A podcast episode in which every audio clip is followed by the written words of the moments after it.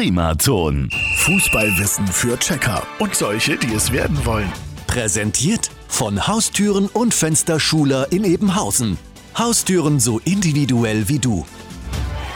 Heute mit der Frage, wer wäscht eigentlich die Trikots unserer Fußballnationalmannschaft? Fußballprofis waschen? Freiwillig? Echt jetzt?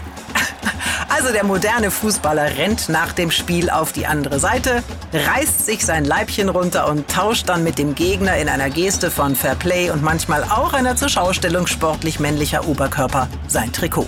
Wenn er Glück hat, bekommt er dann von seinem Kontrahenten ein ebenso dreckiges und verschwitztes Teil zurück. Na lecker. Das ist als Andenken aber sehr begehrt. Und gewaschen wird das auf keinen Fall. So ein Trikot eines Gegenspielers ist ein beliebtes Souvenir, besonders wenn man als kleiner Ersatzmann mit einem internationalen Superstar tauschen kann. Fragen Sie mal Neymar. Diese Trophäen hängen dann stolz zu Hause über dem Bett, im Vereinsheim und irgendwann landen sie vielleicht sogar auf eBay. Und morgen gehen wir an die Taktiktafel. Fußballwissen für Checker und solche, die es werden wollen. Präsentiert von Haustüren und Fensterschuler in Ebenhausen. Haustüren so individuell wie du. Primazon.